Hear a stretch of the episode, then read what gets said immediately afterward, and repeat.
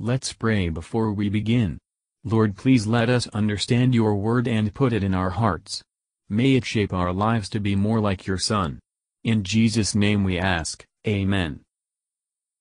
Chapter 13 On that day they read in the book of Moses in the audience of the people, and therein was found written that the Ammonite and the Moabite should not come into the congregation of God forever, because they met not the children of Israel with bread and with water, but hired Balaam against them, that he should curse them.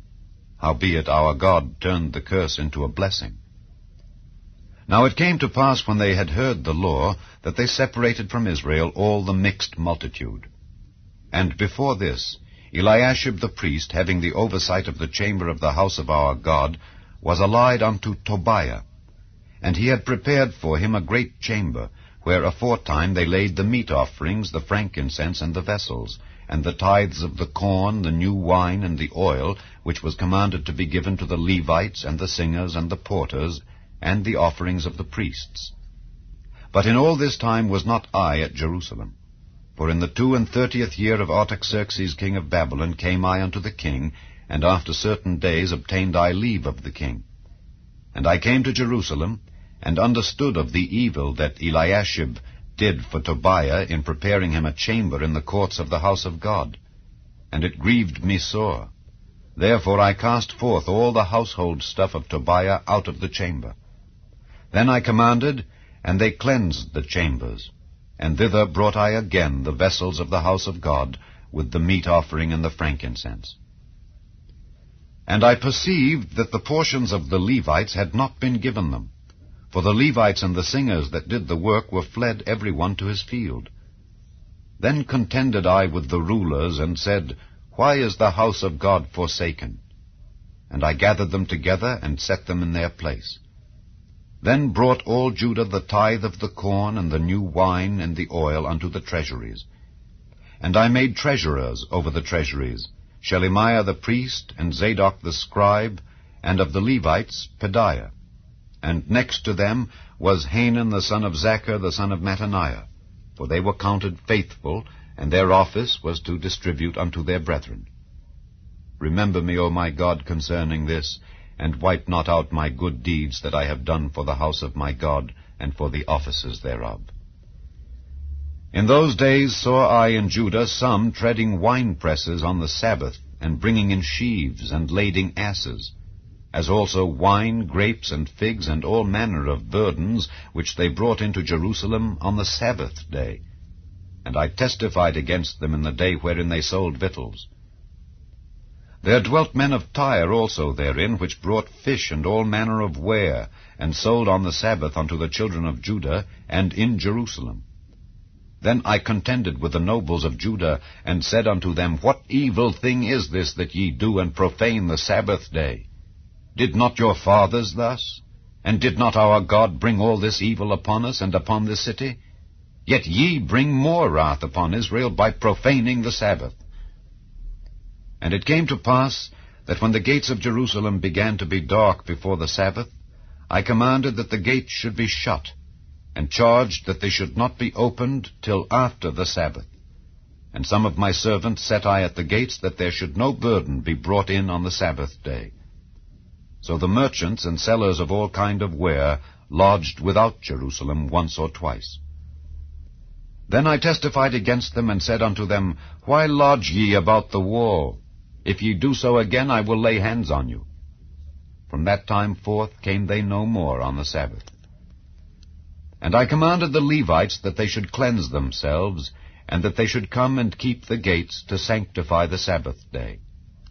Remember me, O my God, concerning this also, and spare me according to the greatness of thy mercy.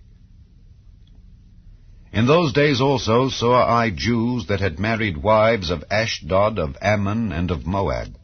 And their children spake half in the speech of Ashdod, and could not speak in the Jews' language, but according to the language of each people. And I contended with them, and cursed them, and smote certain of them, and plucked off their hair, and made them swear by God, saying, Ye shall not give your daughters unto their sons, nor take their daughters unto your sons, or for yourselves.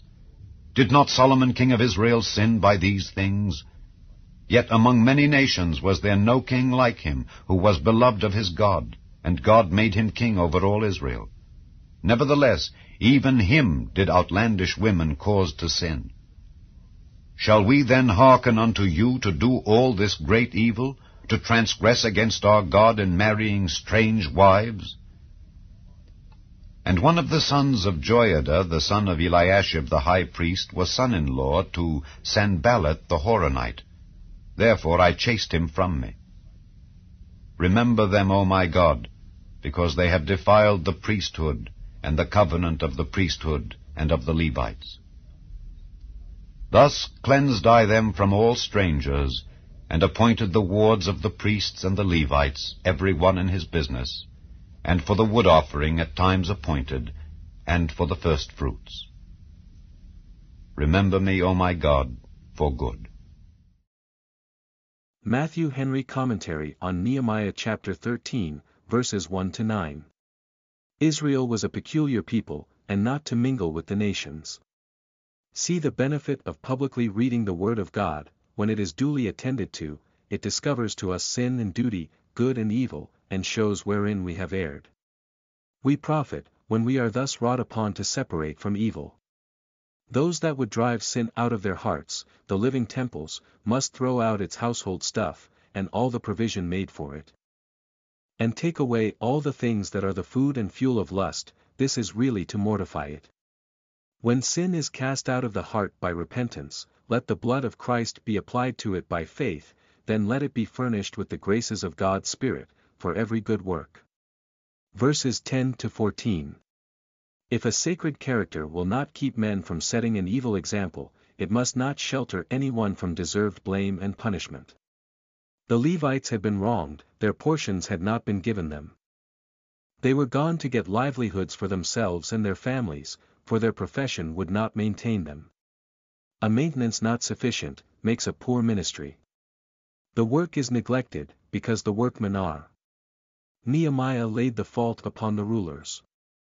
Both ministers and people, who forsake religion and the services of it, and magistrates, who do not what they can to keep them to it, will have much to answer for. He delayed not to bring the Levites to their places again, and that just payment should be made. Nehemiah on every occasion looked up to God, and committed himself and all his affairs to him. It pleased him to think that he had been of use to revive and support religion in his country. He here refers to God, not in pride, but with a humble appeal concerning his honest intention in what he had done. He prays, Remember me, not, reward me. Wipe not out my good deeds, not, publish them, or record them.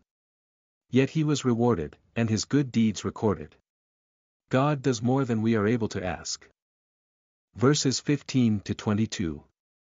The keeping holy the Lord's day forms an important object for their attention who would promote true godliness.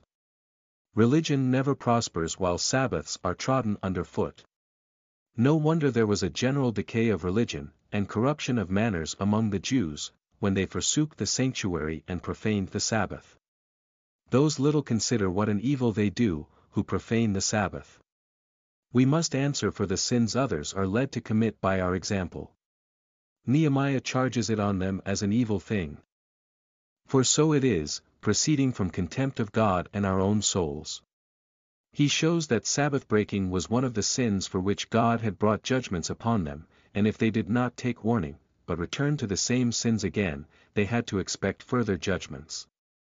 The courage, zeal, and prudence of Nehemiah in this matter, are recorded for us to do likewise, and we have reason to think, that the cure he wrought was lasting. He felt and confessed himself a sinner, who could demand nothing from God as justice. When he thus cried unto him for mercy. Verses 23 to 31. If either parent be ungodly, corrupt nature will incline the children to take after that one, which is a strong reason why Christians should not be unequally yoked.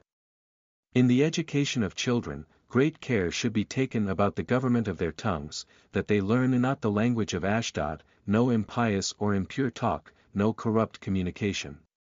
Nehemiah showed the evil of these marriages. Some, more obstinate than the rest.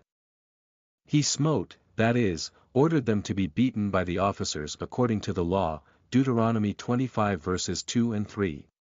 Here are Nehemiah's prayers on this occasion he prays, Remember them, O my God. Lord, convince and convert them, put them in mind of what they should be and do.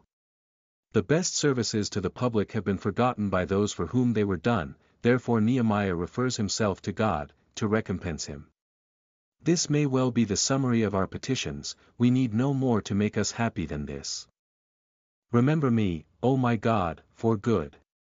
We may humbly hope that the Lord will remember us and our services, although, after lives of unwearied activity and usefulness, we shall still see cause to abhor ourselves and repent in dust and ashes, and to cry out with Nehemiah, Spare me, O my God, according to the greatness of thy mercy. Thank you for listening and if you liked this please subscribe and consider liking my Facebook page and joining my group Jesus Answers Prayer.